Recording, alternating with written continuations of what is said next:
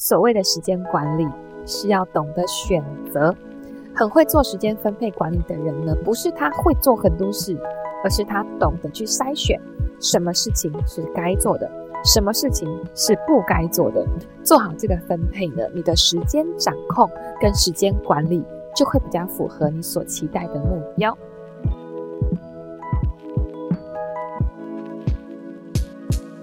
Hello，大家好，欢迎来到女力新生，这是一个支持女力、分享女力精神的访谈节目。我是主持人唐心，很开心又来到我们的 Tuesday Powercast。我非常珍惜这个时间，可以来跟大家分享我自己最近的收获跟学习。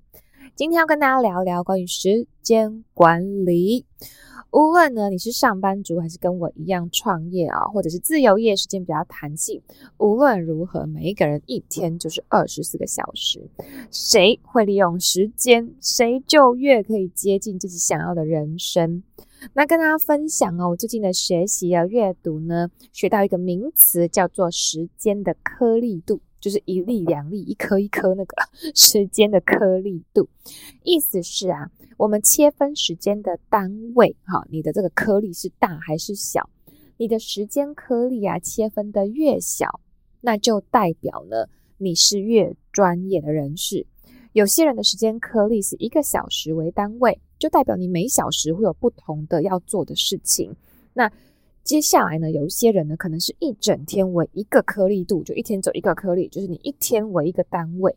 那越忙碌的人呢，越专业的人士呢，他的时间颗粒度会越小。那甚至有的人是以每半小时为一个颗粒，就代表他每半小时会有新的任务、新的目标。那如果你的颗粒度是一天，就代表你是一天完成一个目标。OK，好。那通常呢，这个时间颗粒度越小的人，越会重视自己的时间产值还有价值，因为他在一个这个呃时间分配的时间颗粒里面啊，他就要完成了很多的产出，那对他来说呢，那个时间就会很珍贵。好，举例来说呢，像有一些人，你可以怎么想呢？譬如说，你的一个约通常是多久？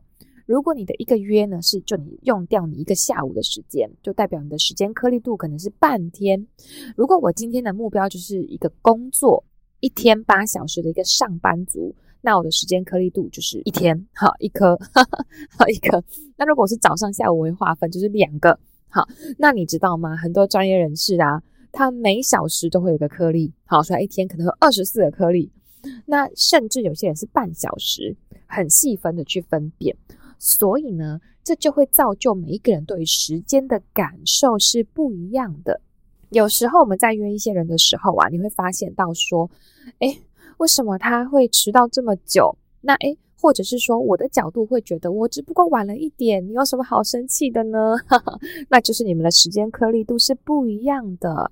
那对时间颗粒大的人来说呢，因为这只是他这一整天当中的一小一一件事情而已嘛。所以他并不会太去计较这中间流失的时间，好，而对高产出的人，每五分钟都非常的珍贵，因为这五分钟就浪费了他这三十分钟里面的六分之一了。OK，我也遇过呢，他的时间可以可能是以一天来说的，所以他可能跟我来约的时候呢，诶，迟到了三十分钟，对他来说。诶，其实还好啊，我们不是有个三小时、四小时的时间吗？迟到一点，三十分钟还好吧？